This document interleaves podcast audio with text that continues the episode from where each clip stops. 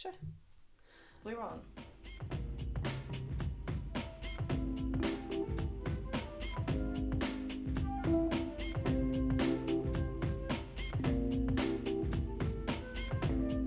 Hej och välkomna till avsnitt två av Reformistpodden. Jag som pratar nu heter Sara Karlsson och programleder detta tillsammans med Karina Kubia. Tja! Hej! Eh, Och med oss idag har vi två eminenta gäster. Det är Elin Sundin som nyligen avgick som ordförande för organisationen Fatta. Och det är Linn Svansbo som jobbar som medlemsutvecklare på Byggnads fackförbundet. Jag tänker för de som inte riktigt känner till, eh, Elin vill du säga någonting om vad, vad är Fatta? Jo, men tack för eh, inbjudan till den här podden. Jättekul att vara här. Men Fatta är en nationell förening eh, mot sexuellt våld och för samtycke. Startades som en kampanj 2013 och blev sen en, en förening och har jobbat väldigt, väldigt målmedvetet för en samtyckeslag som till sist trädde i kraft den 1 juli 2018 och nu jobbar eh, med en normförändring för att se till att män och killar slutar att våldta tjejer. Mm. Och icke-binära ska jag säga. För man jobbar både med målgrupperna tjejer, killar och icke-binära. Tack för den introduktionen av Fatta. Linn, Mm. medlemsutvecklare på Byggnads. Mm. Vad gör man då? Då gör man så himla många olika saker. Men jag brukar beskriva mitt jobb med att citera vår förbundsordförande Johan Lindholm. Som morsade på mig första dagen när jag började där för typ två år sedan nu. Och så sa han så här, hej Linn, kul att du är här. Det enda vi förväntar oss är att du vänder medlemskurvan brant uppåt helst på måndag. Och så kul. Och så gick han. Så man kan säga att det är det som styr mitt jobb. Alltså allt internt organisationsutvecklande och strategiskt kring att vi ska bli fler medlemmar och mer aktiva medlemmar. Mm. Och det har ju vänt uppåt, vi kommer Mm. återkomma till det. Mm. Det har det. Första gången sedan 1961 faktiskt. Mm. Som vi ökar. Ja, så Johan hälsar glatt på dig i korridorerna. Fortfarande. peppar peppar. Ja, Ja. Grattis Ja, men tack. Ja. Grattis dig. det är fett. Ja. Eh, alltså vi ska ju inleda nu innan vi kommer till, eh, till den här avsnittets tema med att snacka lite om aktuella grejer. Karina. Ja men precis och det tror jag alla som har varit ute i medierna och kikat de senaste dagarna så har man kanske nåtts av nyheter kring den här skolstrejken som har varit. Det har varit mycket diskussioner kring miljöfrågan men det hela kulminerade fredags den 15 mars i en stor internationell skolstrejk för klimatet. Och här i Stockholm så har Greta Thunberg som har blivit ansiktet utåt för eh, den här rörelsen. Också pratat. initiativtagare va? Ja, Ja. initiativtagare och ansikte utåt. Det låter så sjukt att säga ansikte utåt men det stämmer. Hon är initiativtagare. Eh, hon har pratat eh, och det var folkligt, festligt och fullsatt på Mynttorget. Jättemycket folk och speciellt unga som var ute på gatorna. Och protesterade emot eh, ja, men, klena insatser på klimatfronten helt enkelt. Och ja Linn, du har ju skrivit lite om det här. Jag Mm. trillade över en artikel som du skrev i veckan. Kan inte du berätta lite om det? Ja, men jag skrev en artikel i fredags som var dels en spaning på Gretas initiativ och hela, eh, hela skolstrejksgrejen. Men också kring unga kvinnor som typ världsförbättrare och världsförändrare generellt. Jag är ju vid sidan av mitt jobb på Byggnads är jag ordförande för en förening som heter Maktsalongen som jobbar med unga kvinnor och ledarskap och så. Och tror så jävla mycket på den målgruppen, unga tjejer. Och det är det det har visat nu, kanske framförallt kring, kring klimatrörelsen, men att det är liksom unga kvinnor som går eh, i bräschen. Som är liksom de som i högst utsträckning har förändrat sitt eget beteende och som är liksom mest kritiska. Det är Greta liksom som leder den kampen. Som är så här, hon har fyllt 16 nu tror jag, men liksom var 15 när det här drog igång. Och likadant tänker jag kring liksom feminismen och jämställdheten, att det är så otroligt mycket unga tjejer som går i bräschen. Och ändå så är det typ inte de den etablerade politiken lyssnar på mest, tycker jag. Och det var det som var den artikeln du snubblade över. Att jag tycker det är så tröttsamt. Det, i valet 2018 så var det 800 000 tjejer under 30 som fick rösta. Och det är lika många som röstade på Sverigedemokraterna 2014. Och man kan ju liksom reflektera tillbaka på valrörelsen och fundera på vilka väljare försökte liksom partierna prata till mest. Och i min bok så var det väldigt tydligt att man var mer intresserad av de liksom arga männen än de unga kvinnorna som, som gör något. Så. Det är min spaning kring det. Att Greta är så här, äh, alltså otroligt viktig men också en sån ehm, eh, tydlig eh, eh, symbol för den generationen och den, eh, den gruppen unga tjejer som bara tar tag i saker när alla gubbar bara inte gör det.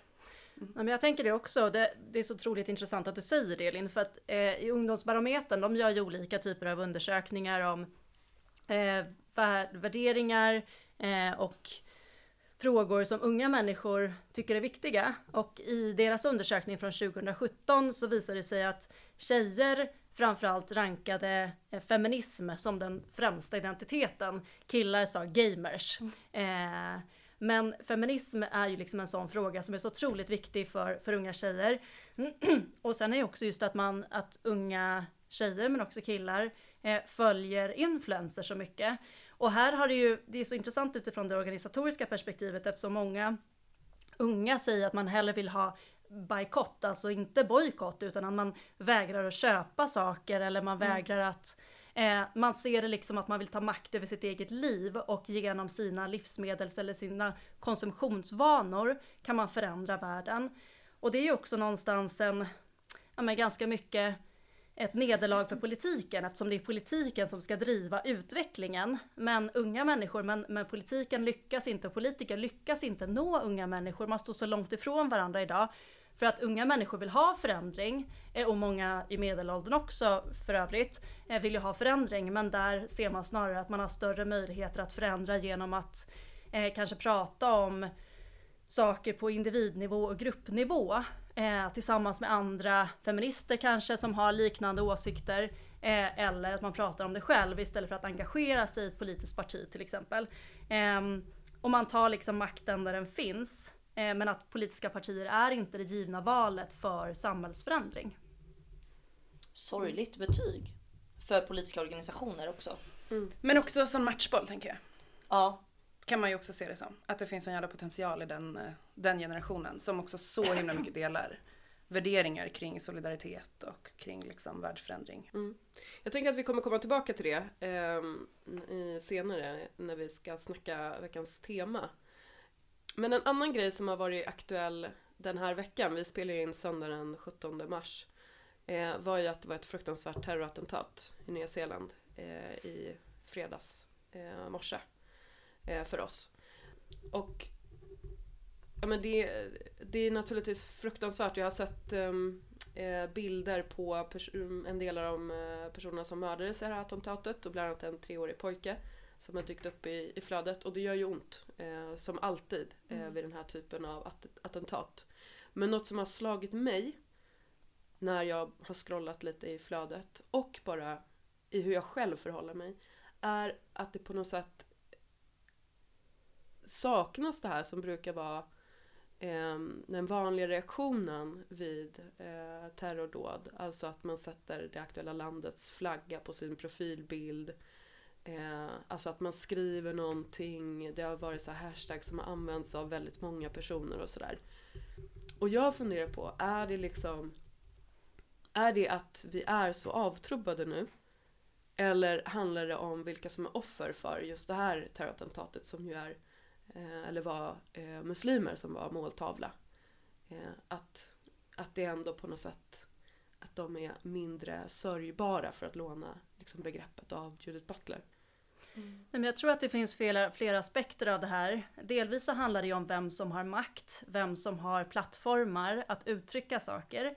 Och att det kanske framför, inte är, framför allt eh, är liksom eh, många muslimer kanske inte har på grund av att vi har den, ja men det är odemokratiskt på det sätt, sättet i och med att eh, ja men, de som främst inte kommer, de som främst kommer till tals Eh, är inte muslimer till exempel och då blir det ingen, då blir det en låg igenkänningsfaktor och att just det där låg identifikation. Eh, men jag tror också eh, tyvärr att det har liksom, att vi är inne i någon form av backlash och en trötthet i att eh, trötthet men kanske också eh, en avtrubbning i att eh, det här sker gång på gång på gång på gång. och att det finns liksom en känsla av uppgivenhet kring det. Eh, men det handlar ju om att ta ställning för andra människor och för det lika värdet. Eh, människors lika värde. Mm.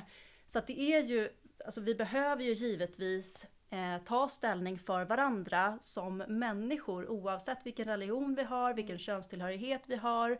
Eh, så det är ju jätteviktigt varje gång det händer. Men jag tror också att den, eh, den andra aspekten av det är ju just att det skedde på samma dag som det var klimatstrejken, som var en väldigt stor klimatstrejk i hela, i hela världen. Och jag tror att det är svårt för människor att hålla en väldigt liksom, positiv och samlande kraft i tanken och en känsla av att nu organiserar vi oss tillsammans och samtidigt uppleva den här sorgen. För det blir på något vis två motsägelsefulla mm. känslor. Och att det just skedde samma dag var det var svårt för människor att hantera tror jag. Ehm, men sen så är ju det är ju en otroligt, eh, det är otroligt sorgligt dåd. Ehm, men, men jag tror att det är liksom några av kanske förklaringsfaktorerna, för, för, förklaringsfaktorerna till varför vi inte tar ställning så mm. tydligt just i den här frågan. Jag hade faktiskt inte tänkt på det innan du ställde frågan Sara. Eller jag har liksom inte reflekterat kring att jag inte har haft de där flaggorna i mitt flöde den här gången. Men jag tror spontant, jag testar att tänka tanken, inte att det är en, en slump att de saknas den här gången i mitt västerländska Facebook-flöde. Um, jag såg också idag, retweetade jag en bild på hur det var två löpsedlar från amerikansk media tror jag, där de hade liksom löpsedeln när han gick in på den här gayklubben i Florida och sköt ihjäl personer.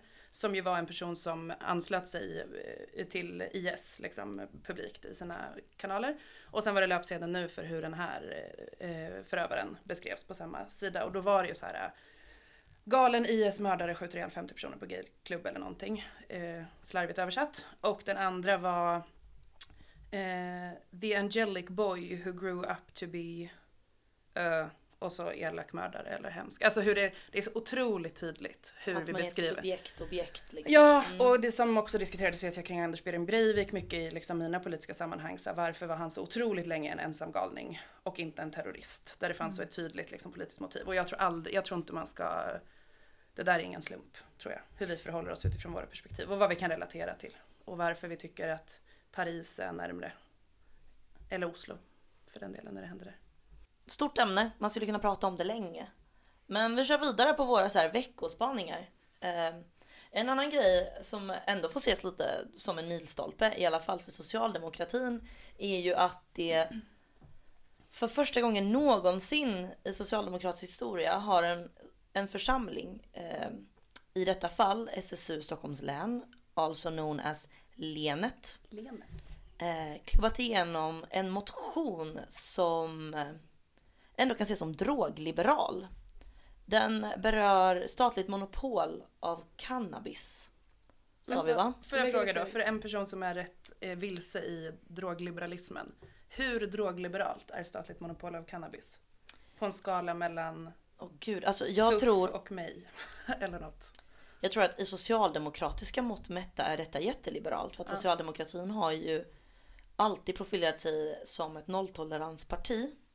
Men eh, de senaste åren har det ju främst i de yngre leden i socialdemokratin ändå eh, bubblat upp en debatt och en diskussion och en vilja att diskutera problematiken kring nolltoleransen. Mm. Eh, och det är kopplat till kriminaliseringen av bruk. Mm.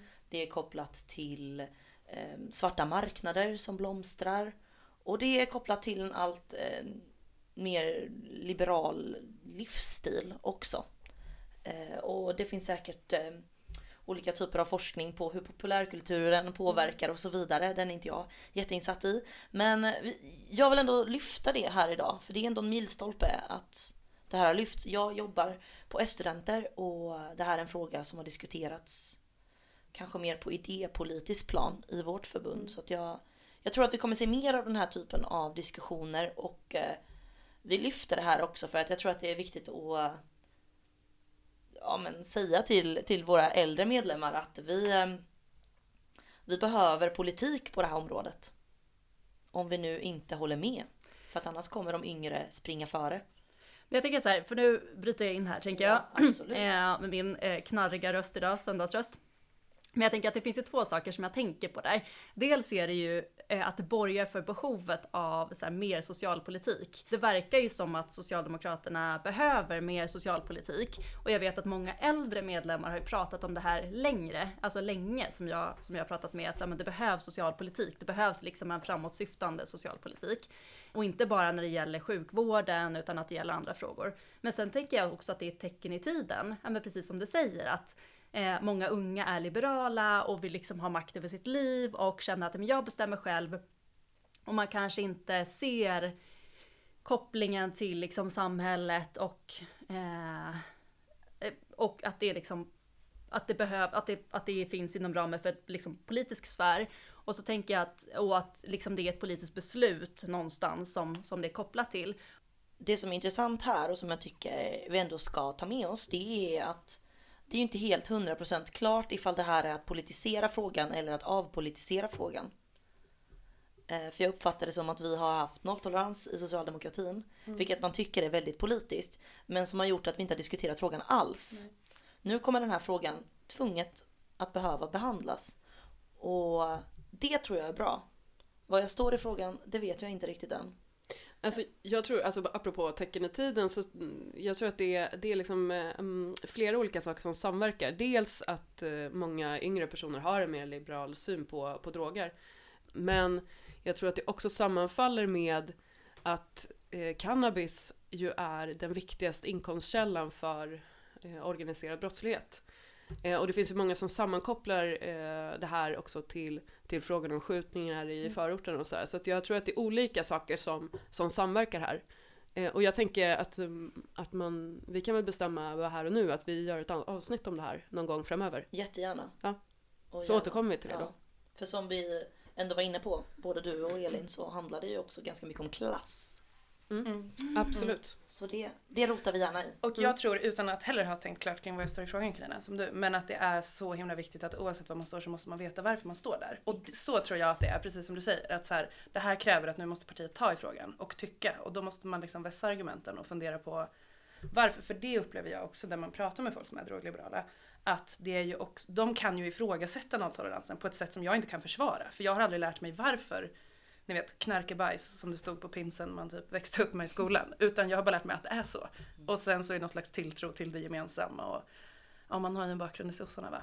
Eh, så bara har det varit så. Men jag tror att det är skitviktigt. Att mm. oavsett vart man landar i frågan så behöver vi kunna svara på varför. Mm. Så. Ja men vi, vi tar med oss det till eh, planeringen av eh, podden. Och jag tänkte bara på en sista grej angående den här veckan. Och det är att det ändå är lite synd om Liberalerna. och, så, och jag säger det också med, med värme. Gör du det ehm, verkligen? ja, jo, jo, men så här. Eh, man följer ju dem eh, såklart som en politiskt intresserad person och har ju sett eh, då under ganska lång tid, men det har ju också intensifierats olika typer av personstrider, de står ju i princip ledarlösa just nu mm. eh, och petar folk från uppdrag och listor på lite oklara sätt och sådär. Och det är ju en jobbig grej för ett parti att gå, gå igenom. Och alltså, otroligt låga opinionssiffror också va? Otroligt låga opinionssiffror. Ja, de har ju parkerat sig en bit under riksdagsspärren och ja. det är inte, de har ju övertagit Kristdemokraternas eh, liksom, roll i det politiska landskapet mm. mellan valen. Och um, ja men det är väldigt jobbigt, det vet vi som eh, är med i ett parti som har varit i kris eh, också. Och så nu i helgen då så skulle de försöka sätta mm, fingret eller sätta strålkastarljuset på en politisk fråga och råkade ju då missa att det inte går att åka tåg till, till Piteå när de skrev att det ska vara lika enkelt att boka tåg till Piteå som det är att boka någonting till någon annanstans dit det gick att uh, åka. Mm. Eh, jag kommer inte ihåg var, utan man fastnar ju väldigt lätt då på att det går ju inte att åka tåg till Piteå. Och var det inte också så att det sammanföll med källkritikens dag? jag det kanske var så illa till och med. För det var i torsdags oh, eller wow. något sånt där. Eh, man bara, för det borde ju sådana här folkpartister ha, ha koll på. Ja, precis. Ja, men så att jag, jag tänkte att vi skulle skänka en tanke till Liberalerna i alla fall. Och kanske om det är någon som har, har vi något tips till dem? Men Linn, du hade ju ett jättebra tips. Eh, ja, teambuilding. ja, men det gäller inte så mycket Instagram-utspel. Då får man googla sin info först. Det är mitt första tips. Mitt andra tips är väl bara till ett parti. Jag tror att de behöver eh, umgås med varandra. De behöver så här backa bandet, ta tio djupa andetag och fundera på vad är planen? Hörni. Ha lite middag, dricka ett par öl. Mm. Samkväm. Alkoholfri öl går ju också jättebra. Det går jättebra. Det är som public service. Det Ja. finns också andra drycker att dricka om man inte vill dricka öl. 22 till 24 mars har Socialdemokraterna partikongress i Örebro. Det är ingenting som har kommunicerats alls för friskt, men det sker. Vi lyfter det här, viktigt att alla vet. Det är en sån här mellanårskongress som eh, politiska tjänstemän är väldigt tacksamma att det sker, det vill säga att eh, medlemmar har inte motionsrätt. Medlemmar är ganska förbannade, menar på att man bakbinder dem och inte låter dem tycka. Så att eh, det här är ju en, en, lite av en vattendelare organisatoriskt. Nu har jag jobbat på 68 här på studenter ett tag och känner att jag blivit lite, lite influerad och hade fått lite panik om jag var tvungen att hantera massa administration i en valrörelse. Men jag förstår också att den demokratiska aspekten och att folk är lite irriterade. Vi får se hur den diskussionen fortsätter. Men det som bland annat ska behandlas här är ett eh, organisatoriskt reformprogram som heter Det politiska sam- samtalet utvecklar socialdemokratin! Utropstecken. Och Wow. ja, vi ska helt enkelt kika lite på det och fortsätta prata organisering. Vi kommer ju in på det när vi pratar med er. Det är del av de ni är. Ni har, det genomsyrar allting ni säger och det är också därför vi har bjudit in er. Eh, men jag tänkte jag, jag går tillbaka till den som är mest partist. Som är Sara. Och liksom så här. Jag hör lite med dig, vad tänker du? När du läser det här programmet. Alltså först måste jag säga att det är kul att vara den mest partistiga. Alltså jag Det är inte brukar, många rum du är det va? jag brukar faktiskt inte vara eh, den mest partistiga. Eh, men så det är kul att få vara, få vara den. Jo men jag tänker så här, jag har ju läst det. Eh, typ, jag, alltså, jo jag har läst det, kanske inte lusläst det. Och jag tycker att mycket som står där är sympatiskt. Eh, det tycker jag. Men jag är inte säker på att det här är svaret på partiets pro- problem. Och jag tänker att det, är, att det är ganska talande att de senaste kongresserna i princip så har man behandlat olika typer av organisatoriska handlingsprogram. Och det kanske säger någonting också om, om det är så att man upplever att man fortsätter ha problem så kanske inte lösningen ligger i att ta nya organisatoriska pro- program. Så tänker jag. Ja. Eller ville du bli insläppt där? Vi Jag vill jättegärna prata Ja. om det här. Jättemycket. Ja, men jag, eh, utan att vara den mest partistiga i rummet då, ehm, har också tänkt kring det här och eh, håller med dig mycket i det. Så här. Alltså just det här kring, jag tycker att skitmycket som står i programmet är jättebra, men jag tror också att alltså mycket är ju Eh, dels kanske lite öppna dörrar, alltså kring så här vad, ett, vad uppdraget kring arbetarrörelsen är och att vi ska vara ute på, liksom, vi ska föra politiska samtal och sådär. Och det är ju toppen. Men, men jag tror som, som du att problemet är inte att vi inte har skrivit snygga program historiskt sett eller fattat smarta beslut. Problemet är att liksom vi bara, vi måste förmå göra ordentlig verkstad också. Och kanske över lite tid. Jag tror att det också är, jag ser en risk eh, kring det som jag ofta lyfter när vi pratar internt i, i Byggnads också, att när man pratar om problem kring rörelseutveckling eller demokrati eller engagemang hos medlemmar, då kan liksom inte lösningen vara att sätta sig i ett rum och rita om stadgan igen. För att det verkar vara svårt ändå. Alltså oavsett hur man har ritat trädet så är det en utmaning att bedriva rörelsearbete. Och det är sällan liksom, den bästa lösningen är sällan att rita snyggare träd. Eh, tror jag. Precis. Och jag, jag tänker det, alltså man skriver flera gånger i det här programmet då om att det ska vara Sveriges bästa politiska samtal. Eh, Mm. och, och det vill man ju att det samtalet ska finnas i socialdemokratin. Men det är ju kanske inte genom att slå fast att eh, exakt två miljoner samtal ska genomföras som man skapar det samtalet, utan det har ju sin grund i, i en idé som man lyckas eh, entusiasmera människor kring. Eh, och det kanske man borde lägga eh, mera tid på än att skriva organisatoriska mål.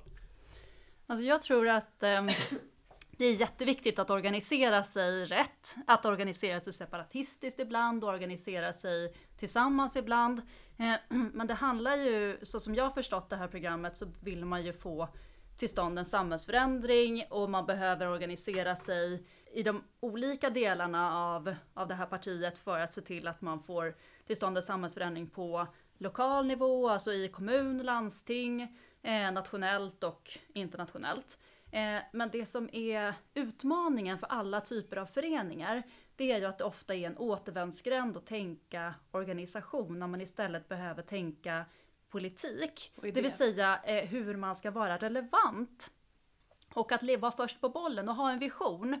För hur ska vi förändra samhället? Och jag är helt säker på att Socialdemokraterna i det här fallet, att väldigt många har olika goda idéer. Men jag tror också att det handlar om hur Ja men hur ska man till exempel få fram de goda idéerna? Och det är inte bara, tänker jag, inom liksom politiska partier som idéerna finns, utan jag tänker väldigt mycket att även näringslivet har, är liksom där framme redan med olika typer av techlösningar för hur man ska ja, men, skapa, göra ett mer hållbart eh, ekonomiskt, socialt och ekologiskt eh, hållbart samhälle. Men att också civilsamhället i många delar har många svar på hur, hur samhället ska utvecklas och vilken typ av samhällsförändring man kan göra. Och då behöver ju liksom politiken finnas där för att ha olika typer av ja, men, möten och mötas i olika konstellationer. Så att, och att det visar ju olika typer av undersökningar också att att många människor upplever inte att partierna har svaren. Och det är klart att, att jag förstår att Socialdemokraterna nu försöker liksom hitta en lösning för det här. Hur ska man föra fler samtal och hur ska man digitalisera sig? Och jag tycker att det är jätte, jättebra att man börjar fundera på det. Men risken är bara att man organiserar sönder sig och man liksom måste hitta politiken och människor vill prata politik. Det är ju därför man engagerar sig i ett politiskt parti, tänker jag. Jag tycker det är intressant att vi på ganska många sidor inte har en enda tanke som är särskilt kontroversiell eller ny egentligen. Mm. När jag läser det här så uppfattar jag det som att det här är ju sanningar för människor som organiserar sig i vårt parti redan idag. Fack, äh, facklig politiskt äh, står det att vi ska bedriva facklig politisk verksamhet. Mm. Jag vill ju hoppas att vi centralt i socialdemokratiska partiet liksom att det är någon form av att det råder någon form av konsensus kring den frågan. Så att jag håller med dig Linn om att det, det är verkligen att sparka upp eh, vidöppna dörrar. Mm.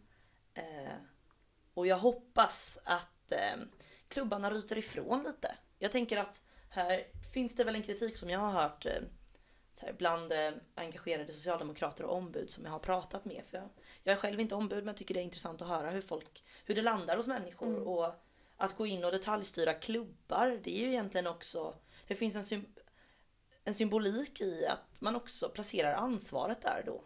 Är misslyckandet nu, om vi då erkänner att det då inte går så bra, ligger det då på klubbarna om det är de vi vill gå in och pilla? Får jag bara gå in och partistöversätta Absolut. klubb till mm. förening, S-förening? Ja, förlåt. Absolut, det får du absolut göra. Det är jag som uttrycker mig slarvigt, men de lokala föreningarna helt enkelt. Jag känner mig lite irriterad över det själv, som inte är sosse på hög nivå liksom. Och att jag tycker länge att jag, det jag har saknat från Socialdemokraterna är eh, hederligt, jävla tydligt, liksom visionärt ledarskap kring vad man vill om saker och ting.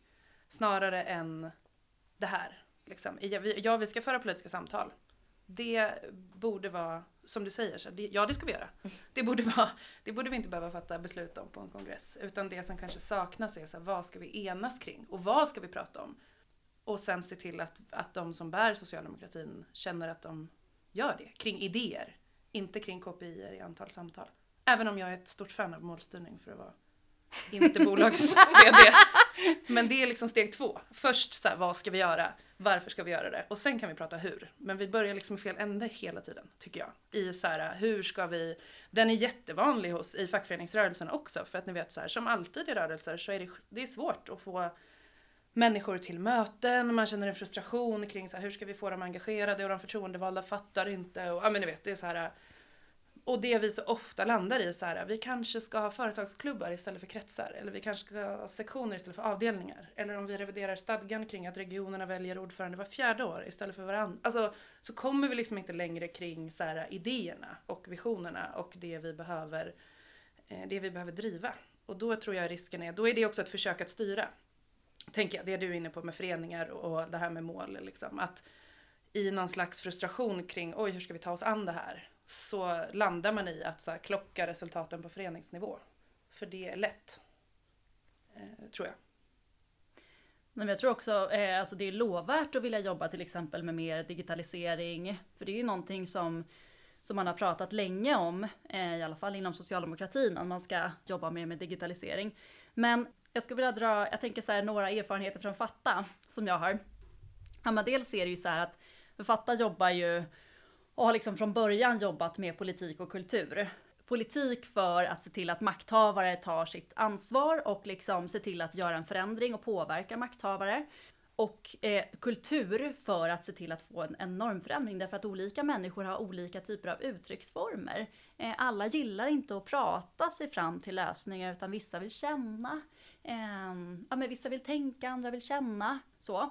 Och att det är väldigt olika så att kultur får man människor att känna via eh, och spoken word eller musik eller teater så.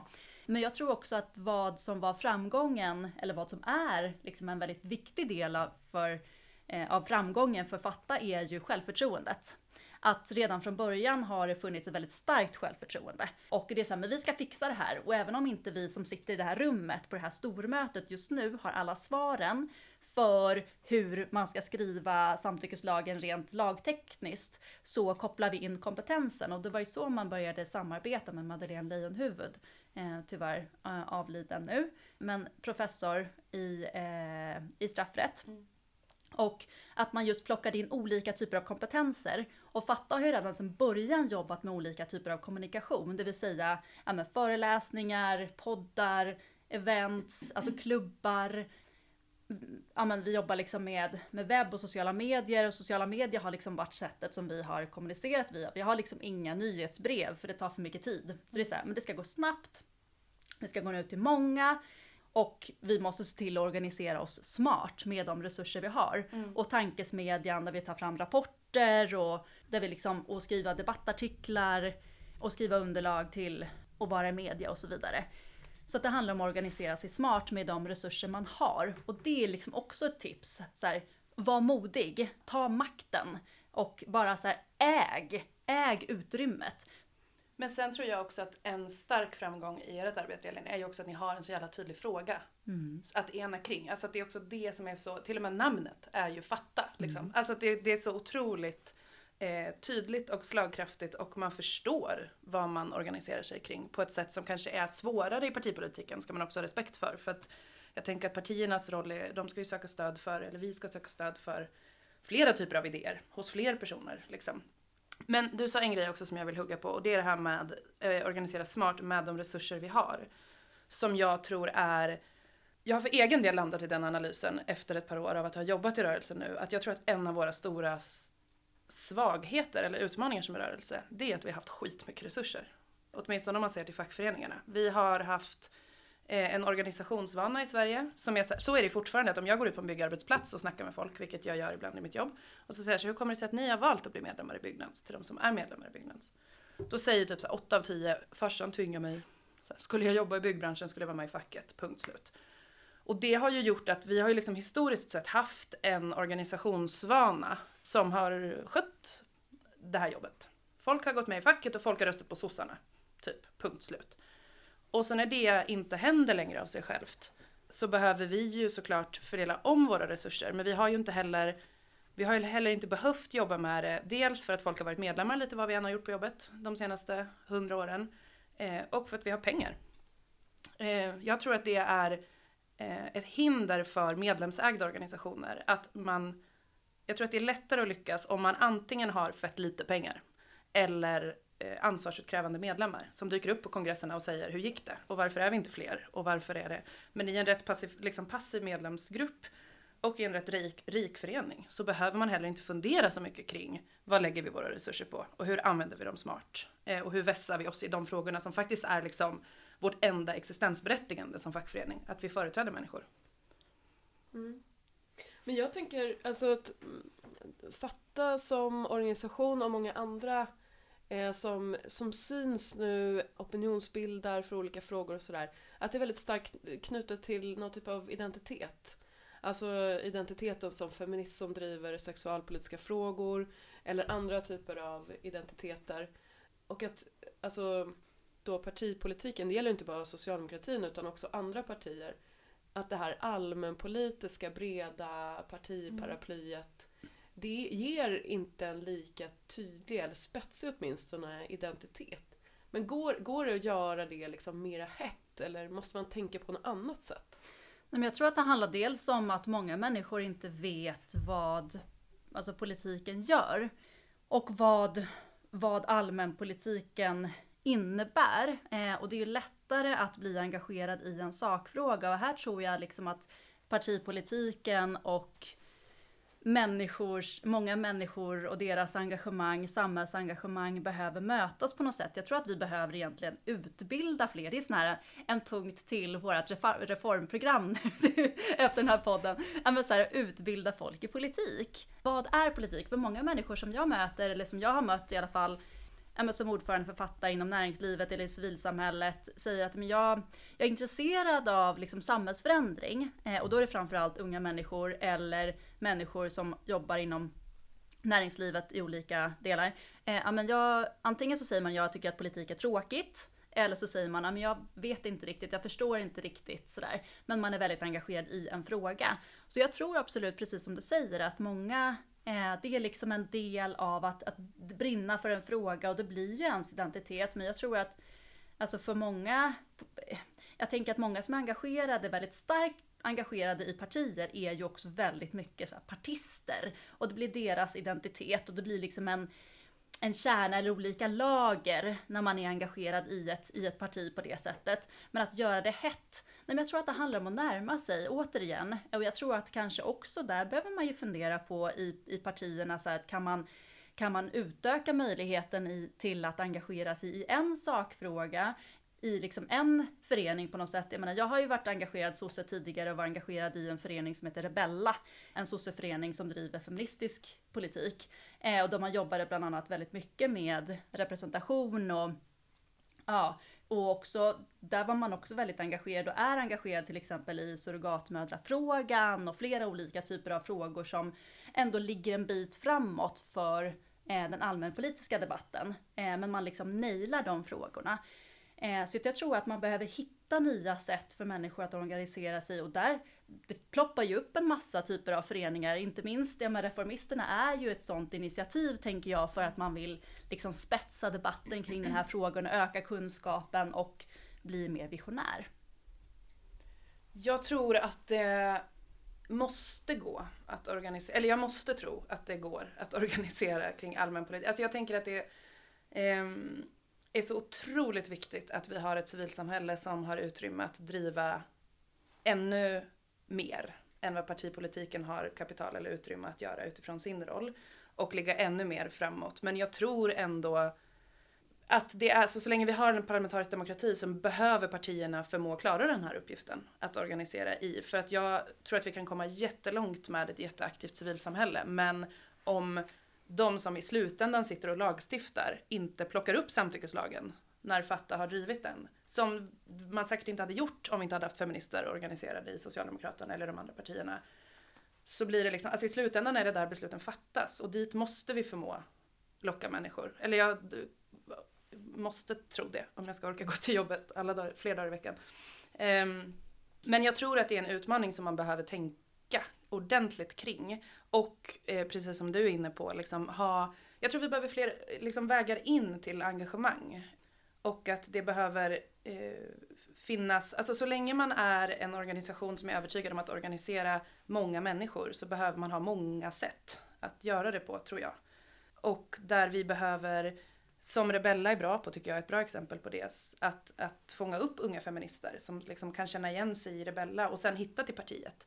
Eller som SSU 25 plus var en förening som var liksom vägen in till mig där jag bara träffade folk som verkade härliga eh, att hänga med. Och sen så upptäcker man liksom resten eh, på sikt och de sakpolitiska liksom, sammanslutningar som har funnits och finns inom socialdemokratin. Men jag tror att man får liksom göra både och. Eh, och förstå skillnaden på uppdraget för det allmänpolitiska i partiet och eh, en förening som verkar för att mobilisera unga tjejer till exempel. Eller en fackförening som en del av rörelsen, men vars uppdrag är eh, medlemmarna i fackföreningen.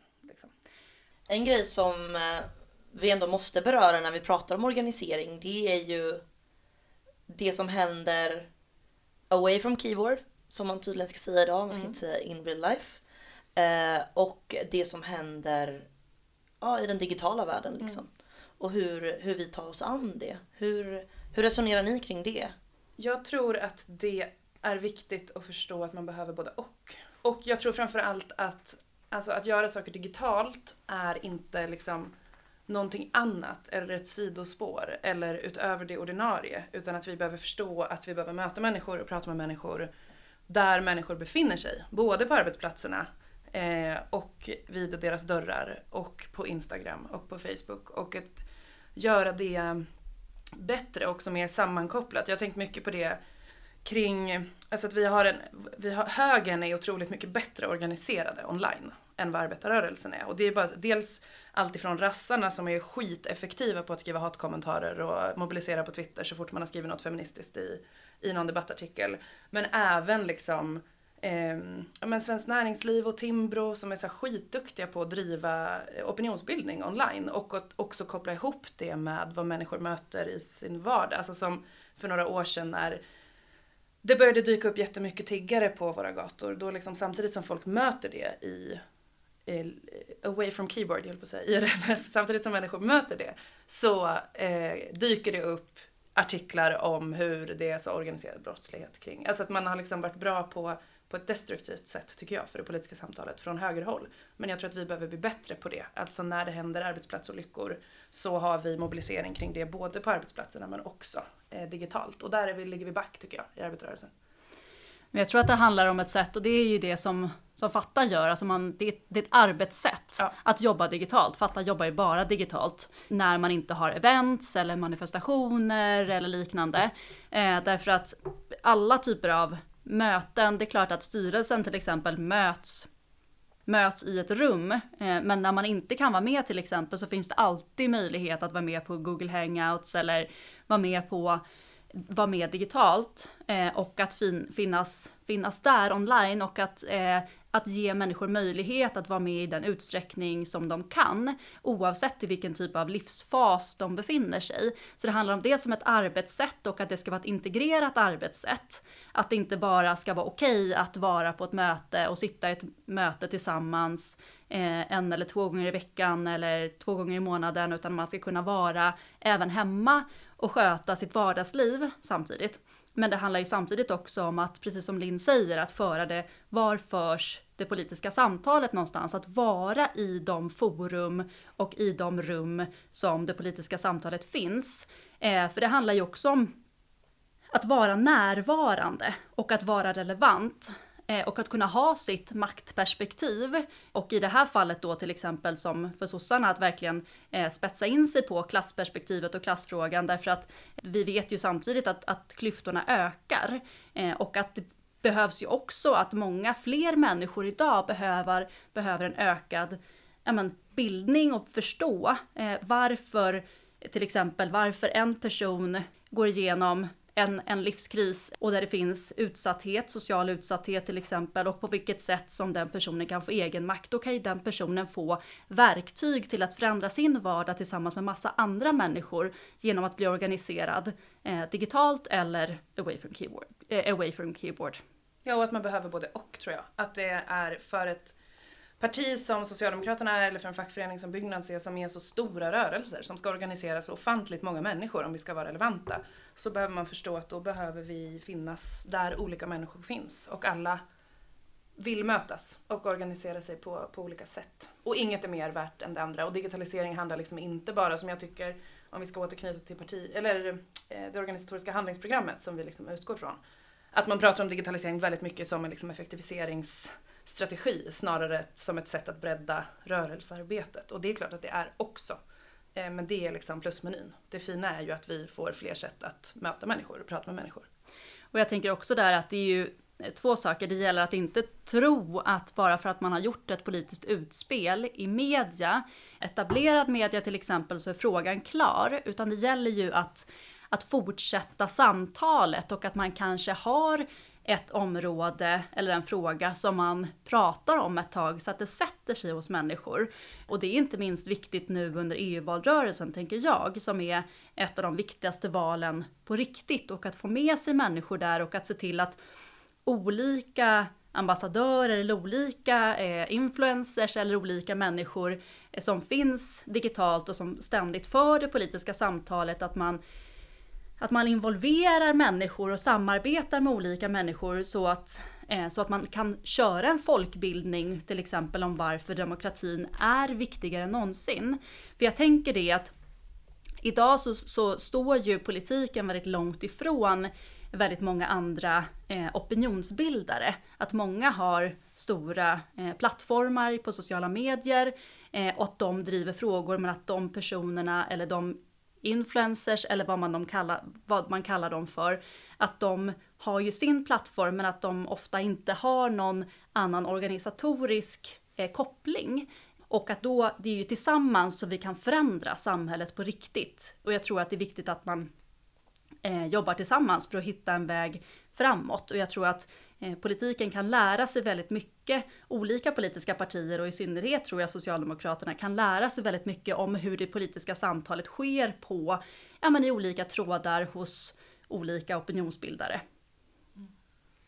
Så att erkänna digitaliseringens kraft, inte bara som ett sätt att kostnadseffektivisera eller spara in på resepengar utan ser det som en möjlighet att nå fler och utveckla sitt politiska samtal. Ja, och då tror jag också att man behöver lägga kraft på att, att inte bara, ja men som du sa Elin, det handlar inte bara om att man ska göra utspel online och sen liksom göra reträtt, utan det handlar ju om att, att, jag, att lägga krut på att ha ett aktivt organiseringsarbete online. Där som sagt vår motpart har varit skitduktiga och inte minst de högerextrema jätteduktiga. Så att folk får uppdrag att synas i kommentarsfält, att företräda organisationen, att vara ambassadörer i olika typer av sociala forum. Och jag tror att det går att liksom göra eh, klassiskt, så här, klassiskt rörelsearbete fast online. Bra. Mm. Vårt samtal här nu har ju kretsat väldigt mycket kring det politiska samtalet. Och det är ju också när man läser det här eh, organisatoriska eh, handlingsprogrammet så är det ju ett begrepp som återkommer i typ varje mening. Mm. Men vad är ett politiskt samtal och framförallt vad skulle vara Sveriges bästa politiska samtal? Eh, får jag hugga eller? Hugg du först. Hugg, ja. Jag tror att eh, svaret nog är olika för olika personer. Men om jag får börja med den följdfrågan du ställde, alltså vad skulle vara bra? Så tror jag att vi behöver bli bättre på att åka ut och eh, lyssna på människor snarare än berätta för människor. Det lär vi oss för fullt eh, i Byggnads nu. Att bli bättre på att våran liksom, eh, att åka ut och föra ett fackligt samtal kan inte vara att åka ut och läsa kollektivavtalet från perm till perm och sen åka hem igen. Utan att åka ut och föra ett fackligt samtal är att säga hej, vad är viktigt i ditt liv? Eh, vilka frågor är viktiga på den här arbetsplatsen? Och sen förmå knyta ihop det till lösningen är att organisera sig fackligt. Och det tänker jag är det är den typen av politiska samtal man vill ha då på partipolitikens sida. Att i Bagarmossen där jag bor så är det just nu en skitstor fråga kring utförsäljningen av hyresrätter. Och då är det det vi borde eh, åka ut och fråga människor om. Vad tycker du om det här? Vad är viktigt i din vardag? Vad händer här lokalt?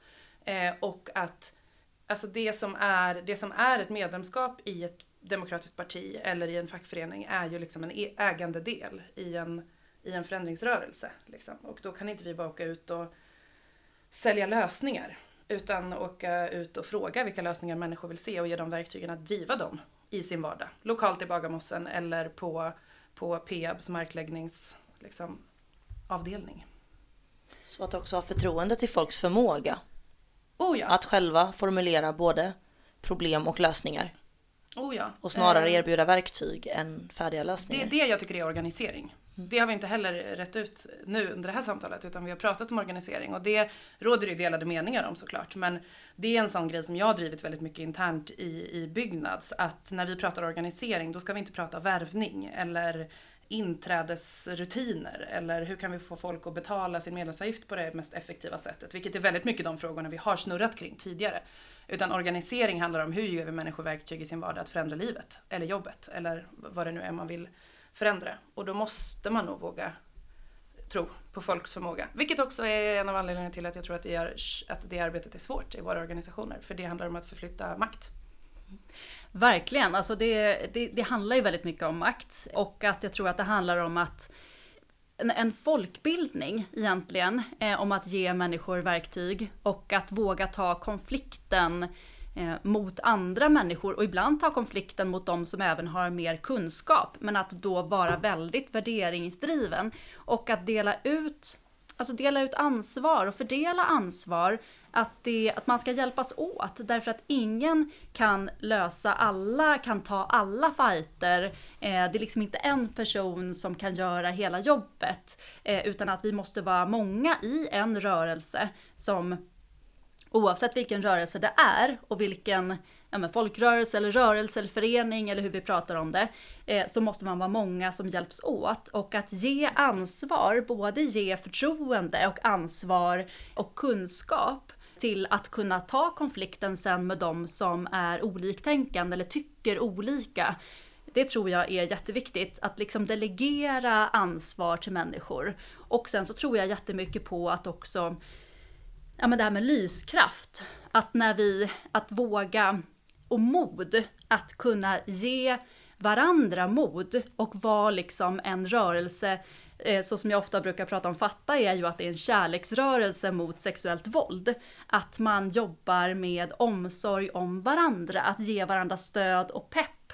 Och att vi peppar varandra i rörelsen och säger bra jobbat! Så himla snyggt jobbat, det där du gjorde du riktigt bra. Eller så här, jag vet att du gör ditt bästa just nu, men när det handlar om till exempel hållbart engagemang och ledarskap. Jag vet att du gör det bästa du kan just nu, eh, men behöver du vila, sig till så kan någon annan ta den här uppgiften ett tag, så kommer du tillbaka sen. Att någonstans ha ett, ett, ett, en omsorg om varandra.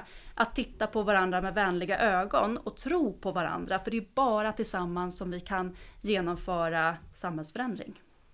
Och sen tror jag också att vi behöver eh, rubricera, eller det är i alla fall min bild när jag är ute på, på arbetsplatser som byggnadsföreträdare. Så vill ju folk inte prata politik, tror de. Och så säger de så här, ja ah, nu kommer ni, ni, många är ju, eller inte många, men några få är väldigt arga på vårt fackliga politiska samtal och de tar väldigt mycket utrymme. Så de är alltid högljuddast först och så säger de så här, ah, kom inte med sosseriet liksom och ska prata politik och så säger de att de minsann inte vill prata politik. Och sen vill de prata om eh, dödsolyckorna på arbetsplatserna, de långa entreprenörskedjorna i branschen, att det liksom inte är tillräckligt hård lagstiftning för att Arbetsmiljöverket ska kunna göra sina kontroller. Den liksom eh, öppna gränserna för eh, arbetsmarknadsinvandring från EU, bla bla bla. bla. Och då har vi liksom framat det som att så här, vi vill inte prata politik. Och det tror jag att man får vara ödmjuk inför och bara okej, okay, då pratar vi inte politik. Vad är viktigt för dig?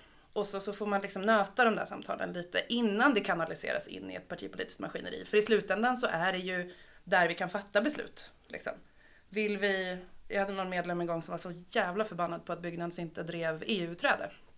Och så fick han liksom skrika om det ett tag. Och så var jag så här, har du varit på ett möte och skrivit en motion om det någon gång?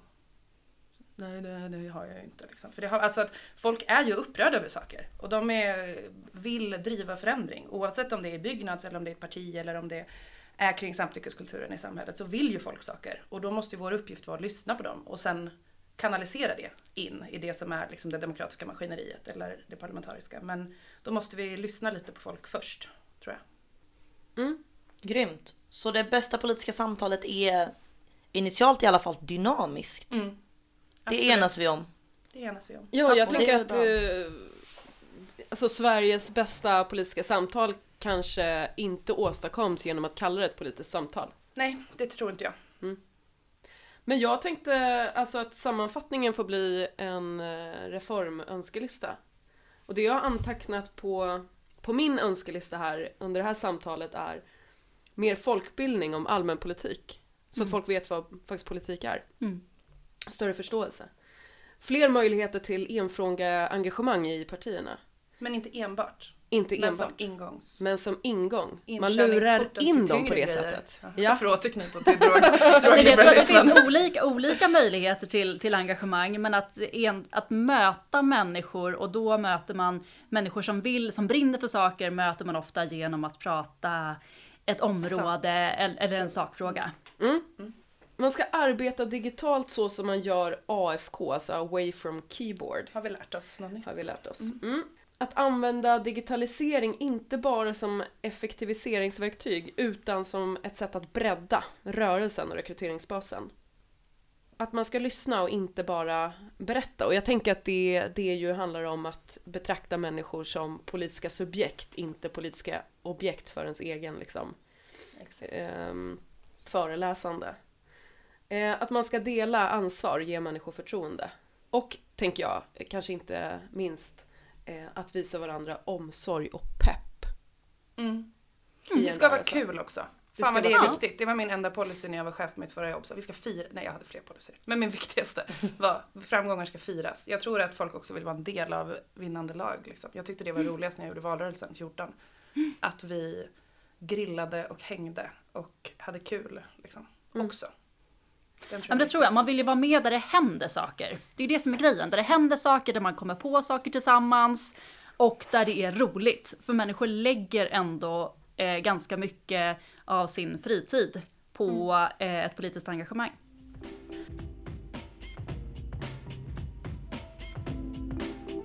Ja, just det. Eh, och på tal om vår kära... Nej. Och vår kärlekshandling eh, är ju fortsatt... Nej, vad ska jag säga? Nu ska vi se. Eh, och Reformisterna är ju fortsatt aktuella.